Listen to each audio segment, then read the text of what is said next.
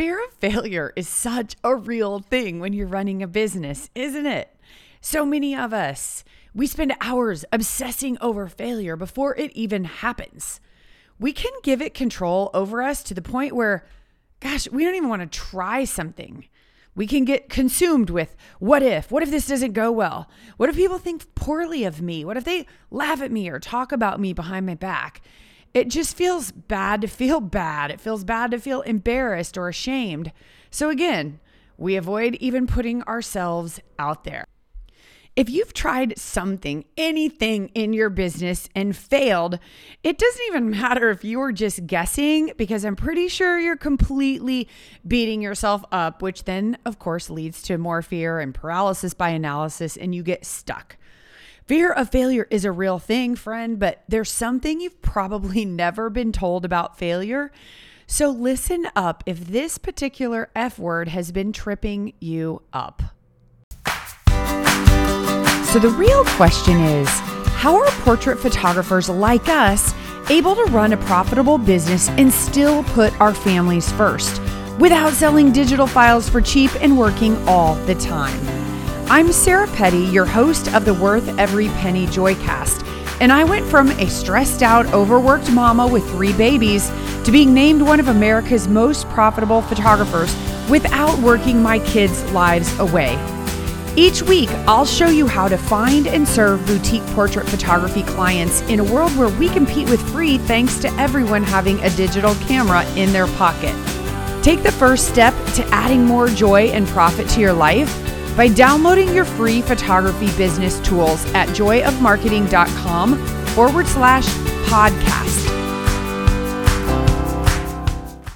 It's not your fault, seriously. You've gotten stuck in the trap so many of us get stuck in. The fear of failing and the pain from past failures keeps us from doing. It keeps us in Stuckville. It makes us paralyzed because we're so afraid of failing again. Remember, I think your subconscious is like a self driving Tesla. It records everything you do, it records all the mean looks you're given and the rolled eyes and the bullies out in the world who want to pull you down.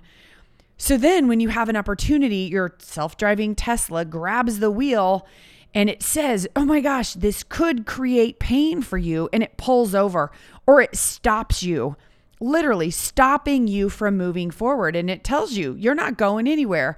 And it parks that fancy car of yours. No, I want you at the wheel of your own vehicle. I want to share a story about why I love failure and how I truly believe it serves us. My oldest daughter, when she turned 16, had a doctor's appointment. It was physical therapy or something that she did. She was a runner and she would go by herself. And she was coming home and she realized she was out of gas. So she ran by the gas station on her way back to school to fill up with gas. And she was 16. She had always been taught how to get her own gas, but she was alone and she was, I think, a little nervous about doing it herself and kind of in a hurry to get back to school. And some man looked at her. Of course, she said, Some creepy man looked at me. I'm sure he just glanced her way. So she pulled the gas pump out of the car and literally, I think she turned it on herself and just sprayed her whole body for 10 seconds because she got gas all over her entire body. And uh, she put the pump away, got in her car, and drove home. Luckily, I was working from home that morning and I hadn't left. And she came in and she was horrified she was so afraid I was going to scream at her and she told me what she did and I thought it was kind of funny because she was going to have to suffer the whole day, right? So I said, "Look, I'm not mad. Um, go in the laundry room, strip down. Don't take this gassy outfit upstairs, strip down, and go hop in the shower and scrub your body because she stunk all over like gasoline. I put her laundry in the laundry and good lord it took us like a week of washing her clothes with vinegar with everything to get that gas smell out and her body. Same thing. And it's funny uh, looking back i i'm kind of surprised i didn't get mad. But I tend to get mad at stupid things like people leaving wet towels on the wood railing. but when it comes to things like this, I felt like, okay, this is a great opportunity to help her see that it's okay to fail because I do this for a living with photographers every day. And I see these adult photographers who are petrified of moving forward because of some mistake they made when they were a kid, often. So here I have this 16 year old with such a beautiful lesson. I could have told her not to do that. I could have yelled at her, but her punishment of having to smell like gas was sort of poetic justice, I felt like. And here's the thing she moved on. She didn't die. She was completely fine. She isn't afraid to get gas again, but you know what? She will never, ever pull the pump out of the car without releasing the trigger first ever. She'll never do that again. And when you raise kids, you can't possibly think of all the things that they're going to do wrong.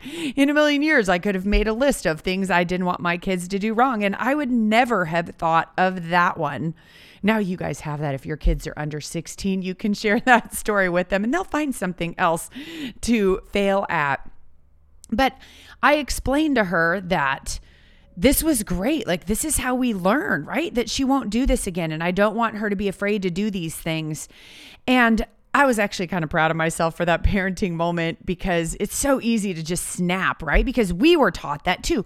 Failure's bad. You're a bad person. How did you do that? Even if we would have had to throw her nice clothes away, they were some of our favorites. Like it, it just is part of what we do and we move on. They're just a thing. And I wish more people would encourage their kids to fail. And I hope you encourage your kids to fail. And I wish your parents would have encouraged you to fail more because this is how we learn. Failure creates sort of an internal dialogue when we're kids that we're not good enough and we're bad at things. Instead of saying, "Oh, that that's not a good outcome. I'm not going to I'm not going to do that again and spray myself with gasoline." Look, we failed when we learned to walk, when we learned to ride a bike, when we started talking. Everything we've done, we failed before we got good at it. Should have seen me playing volleyball. I don't even know how I kept going. I can't imagine how terrible I was. Everybody is when they start learning a sport. We have to fail. And the thing is, I want you to see that not only are you going to fail, right? But you have to fail. Because if you are stuck and you're not putting yourself out there, you're failing yourself by not putting your best self into the world. It's not because you were a bad business owner or you messed up someone's photos, it's because you're depriving the world of your awesomeness so today's about failing. I want to share with you three ways to get better at failing. And I'm always trying to get better too. I love doing this Joycast because it helps me pay attention to, okay, you failed this week, Sarah, and you're okay. You're going to make a better process because of it. So don't think I have all these answers. I just know that this is one of the reasons I love teaching and coaching photographers because the more I do it, the more I can get comfortable with it and the more I can get you guys comfortable with it. So, number one, reposition how you look at failure. Failure's learning. This is a core value in my community of photographers at the Joy of Marketing.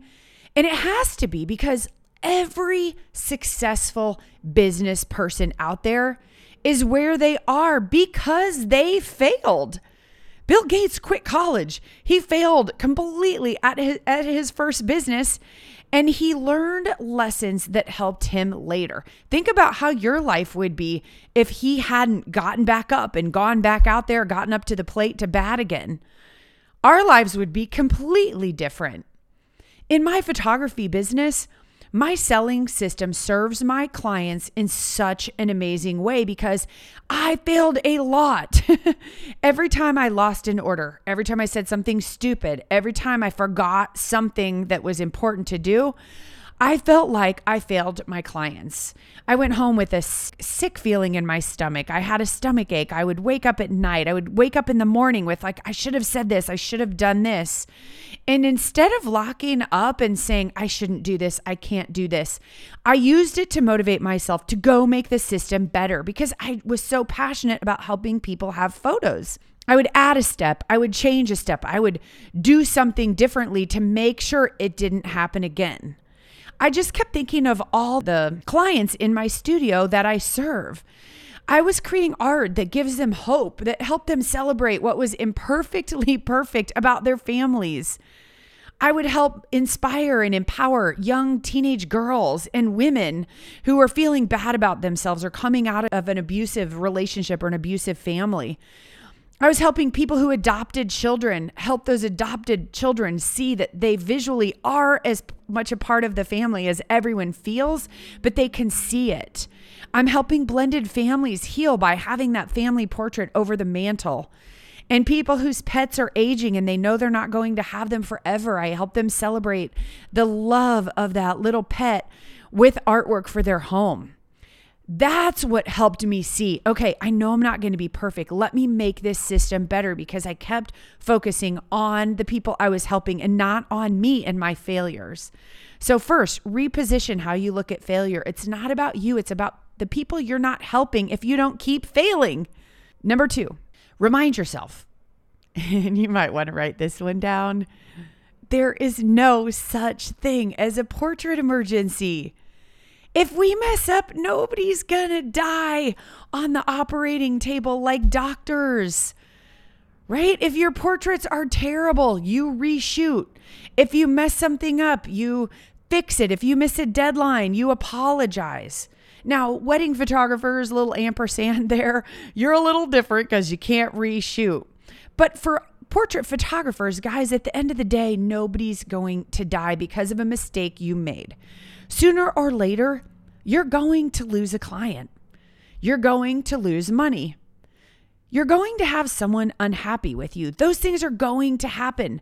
But those happen in life too. And like life, all you can do is your best.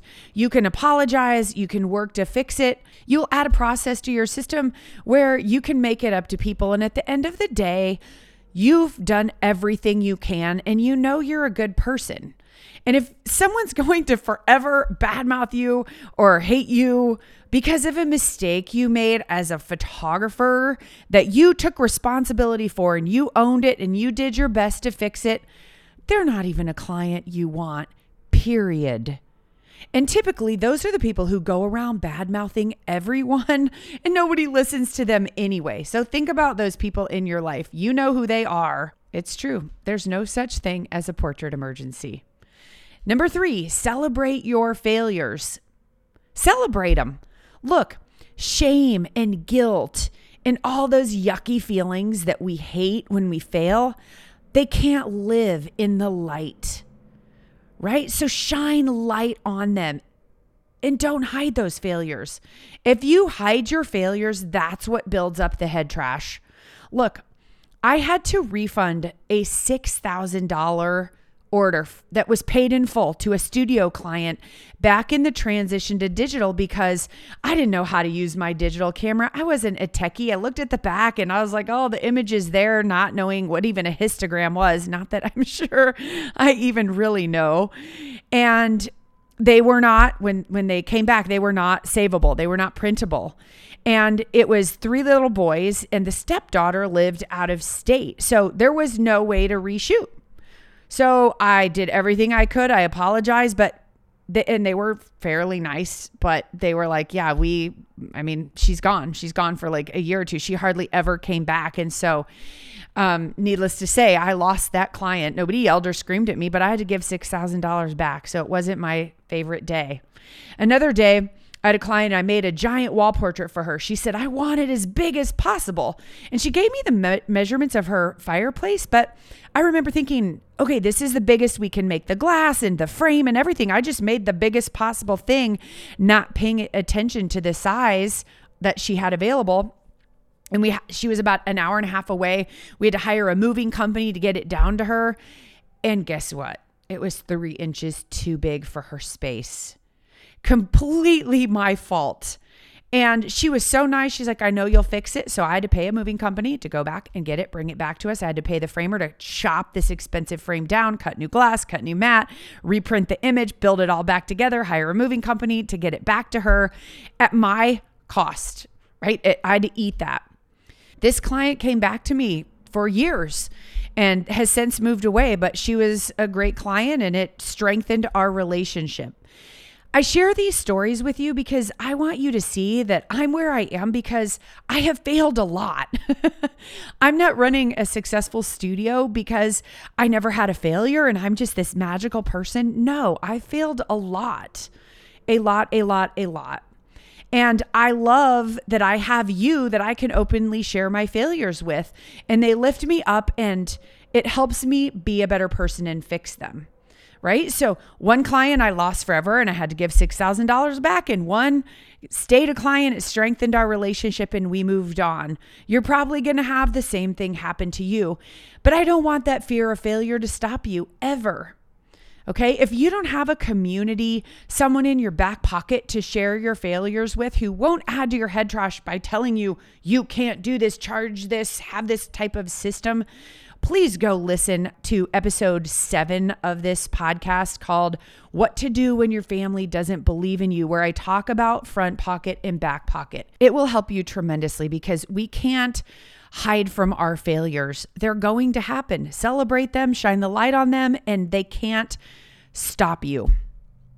I also think that one of the most important reasons we need to have the boutique business model that I talk about in my book, Worth Every Penny, is because we need to have bigger margins to be able to fix things, right? That's why you're learning how to run a profitable business. So you have extra margins. So you can absolutely say, Yes, I will fix that wall portrait, and you can hire that moving company and all the people it takes for you to fix that problem so that you can thrill your client and know that you can still feed your family.